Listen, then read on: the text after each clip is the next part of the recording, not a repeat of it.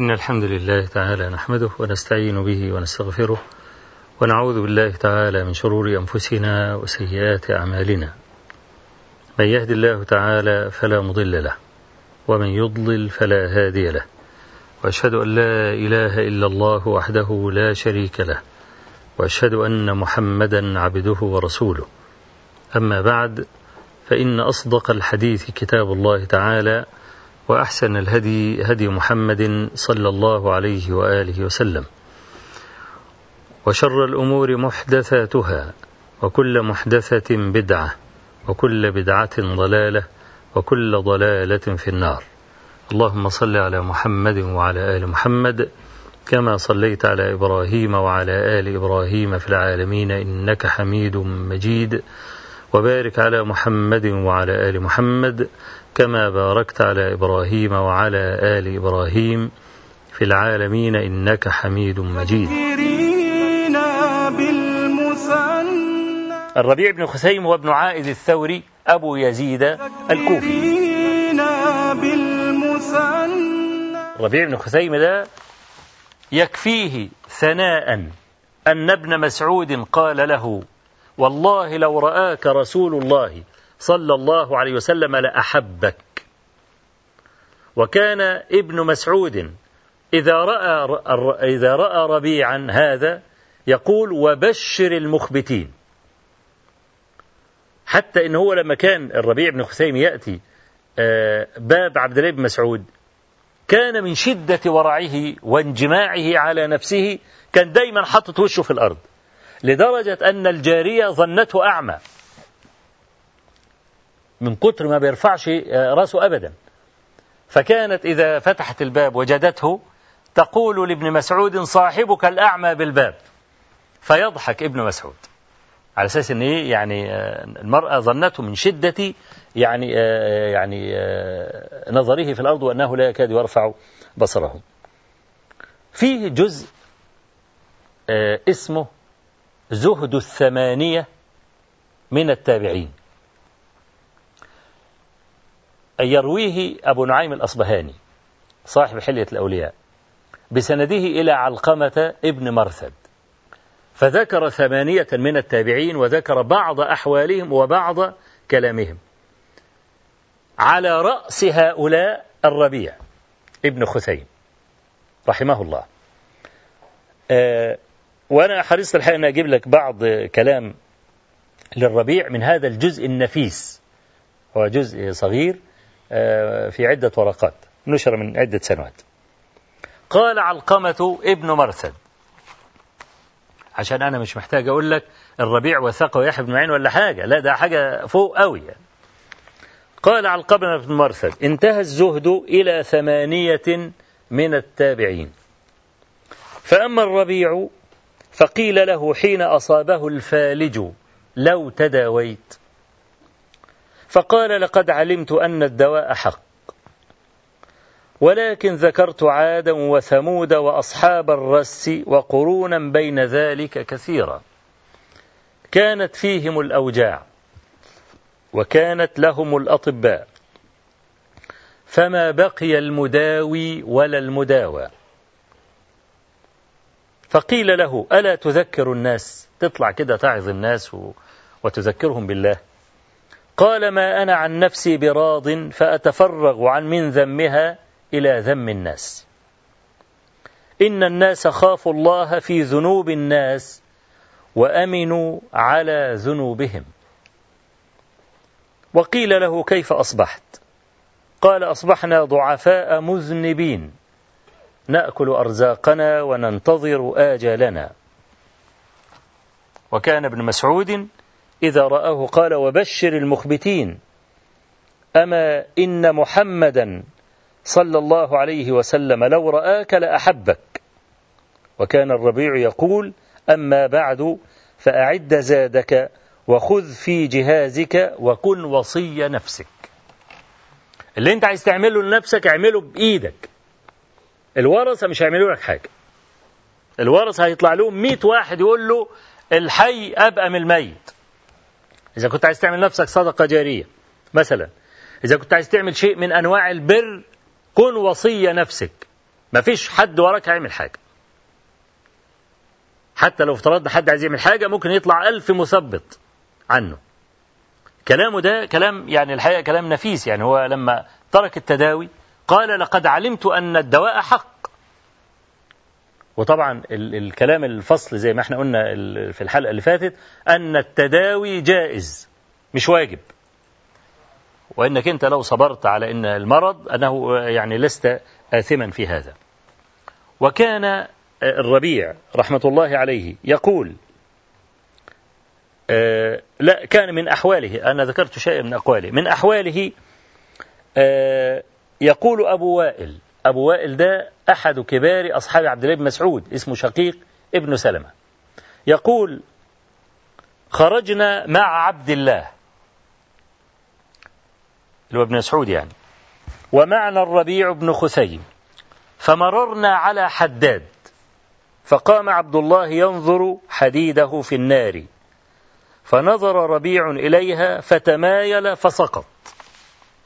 لما شاف النار الحديد وأنزلنا الحديد فيه بأس شديد. النار بتعمل إيه في الحديد؟ وهو حديد. فكيف تفعل باللحم والدم؟ فأول ما الربيع نظر إلى الحداد النار وهي بتصر الحديد تمايل فسقط. فمضى عبد الله حتى أتينا على أتون على شاطئ الفرات. أتون الفرات. أتون فرن يعني.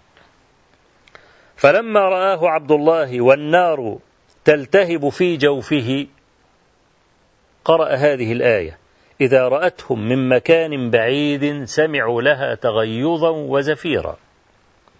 إلى قوله ثبورا فصعق الربيع. صعق يعني أغمى عليه. فاحتملناه فجئنا به إلى أهله. قال ثم رابطه عبد الله. رابطه قعد جنبه على ما يفوق يعني. ثم رابطه عبد الله إلى الظهر فلم يفق. ثم رابطه إلى العصر فلم يفق. ثم رابطه إلى المغرب فلم يفق.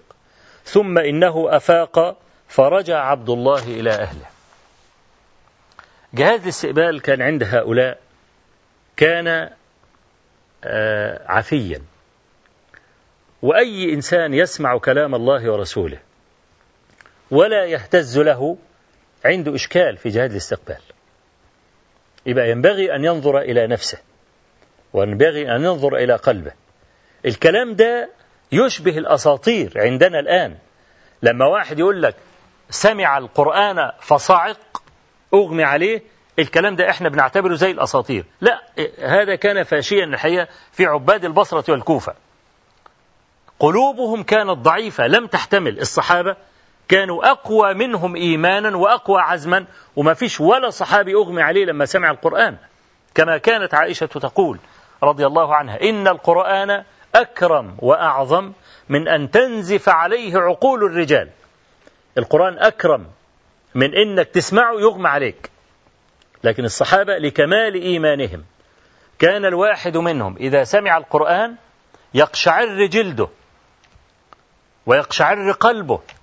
ثم يلين جلده وقلبه لكلام الله عز وجل فيحسن استقباله. لكن لما فشى هذا الزهد والتجافي عن الدنيا بصورة ملفتة وبصورة كبيرة لا سيما في عباد البصرة يعني يحيى بن سعيد القطان اللي إحنا كنا بنتكلم عنه من شوية وثناء الإمام أحمد عليه. كان يحيى القطان لما بيسمع القرآن كان كان يصعق كان يغمى عليه. فقيل للإمام أحمد ابن حنبل وكان الإمام أحمد ما بيحبش القصة دي. فقيل له في ما حدث ليحيى بن سعيد القطان. فقال لو استطاع يحيى أن يدفع هذا عن نفسه لفعل. عايز يقول إن ده لا تمثيل ولا واحد بيدعي الصعق. آه أتى فيما بعد. بعد طبق التابعين الممتازة دي أتى فيما بعد. جماعة كانوا آه يعني يصعقون أنفسهم. كانوا يصعقون أنفسهم بالذات بعد ما فشى مذهب الصوفية بقى والكلام ده وتبص تلاقي وأنا شفت زمان يعني وأنا وأنا في ابتدائي وإعدادي كده لما كنا نروح الموالد اللي جنبنا في الأرياف والكلام ده ناس يقعدوا إيه يشطحوا يذكروا الله الله الله الله. وبعدين يعني من كتر بقى يعني كل ما يعني ال ال ال الوقت يمضي لابد إنك أنت تشتد في التمايل.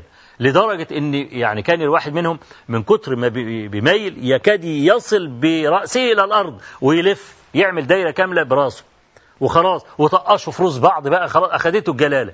طبعا ده لو واحد عمل كده وقعد يلف بدماغه كده هيدوخ. شيء طبيعي هيدوخ يعني لا القرآن خلاه يصعق ولا الذكر خلاه يصعق ولا ذكر الله يعني داخل في قلبه وعامل في كده إطلاقا داخ من كتر ما عمال إيه؟ عمال يلف برأسه. ده كثير من هؤلاء كانوا يصعقون. عشان كده سعيد المسيب لما لقى العملية دي فشت في الكوفة والبصرة والكلام ده أنكر هذا أشد الإنكار لأن سعيد المسيب كان من أهل المدينة والمدينة دار السنة والهجرة. وكان أيام سعيد بقى شوف كان الصحابة كانوا متوافرين يعني سعيد المسيب أدرك من أول عمر بخطاب متنازل وصح سماعه من عمر كما قال أحمد بن حنبل رحمه الله. وإن كان بعض العلماء كأبي حاتم الرازي قال ندخله عن عمر في, في, في المجاز يعني في يعني إيه متصل مجازا يعني. لا لكن هو سمع ونقل الحاكم في المستدرك عن أكثر أهل الحديث أنهم يثبتون سماع سعيد المسيب من عمر ابن الخطاب. فشوف بقى لما سعيد بقى أدرك من أول عمر الخطاب متنازل فاتعلم صح. فكان لما يصل بقى أن في واحد سمع القرآن أغمى عليه وصاعق والكلام ده. كان يقول هاتوا لي واحد من دول وأنا هخليه يقعد على الجدار من فوق. وسأقرأ عليه القرآن فإن سقط فهو صادق. طبعا هو لو بيمثل وهيقع من على الجدار هينزل على جدور رقبته هيموت. فسعيد المسيب عايز يقول يعني أكثر دول أكثر دول بيمثلوا. لكن لا نستطيع أن نقول مثل هذا في لا سيما في من استفاضت شهرتهم وإمامتهم وأجمع الناس على زهدهم وعلى ورعهم. زي يحيى القطان لما أحمد بن حنبل يقول مع أنه كان ينكر شيئا ينكر هذا كان يقول لو استطاع يحيى أن يدفع هذا عن نفسه لدفعه عنه. فجهاز الاستقبال كان عند هؤلاء التابعين كان ممتازا. أول ما يسمع كلام الله عز وجل كان ينفعل له. نشأ في بيئة كلها دين في بيئة فيها علماء. بدل العالم ألف عالم. غير لما الإنسان يطلع في بيئة كلها شوية جهلة. بل مش كده كمان اللي بيتكلموا في الدين يحرفون الدين كمان. ولا يتكلمون بما أنزله الله عز وجل. كل واحد إما بيتكلم بجهل وإما بيتكلم بهوى. وإما عايز يصل إلى منصب والكلام ده. وهم دول الحنفية اللي أنت تشرب منها. فلما يكون المية نازلة ملوثة شيء طبيعي لما تصيبك الأمراض والأسقام بتبقى معذور. فأنت لما تنظر إلى تقرأ مثل هذه الحكايات لا تتصور أنها من أساطير الأولين. لا بل هي حكايات صحيحة وصحت بالسند الصحيح. وإحنا بنشتغل في علم الحديث فكل شيء نقول عنه صحيح فلا بد أن يكون استوفى شروط الصحة فيه على الأقل فيما يبدو. أسأل الله تبارك وتعالى أن ينفعنا بما علمنا وأن يعلمنا ما جهلنا وأن يجعل ما قلته لكم زادا إلى حسن المصير إليه وعتادا إلى يمن القدوم عليه إنه بكل جميل كفيل وهو حسبنا ونعم الوكيل وصلى الله وسلم وبارك على نبينا محمد والحمد لله رب العالمين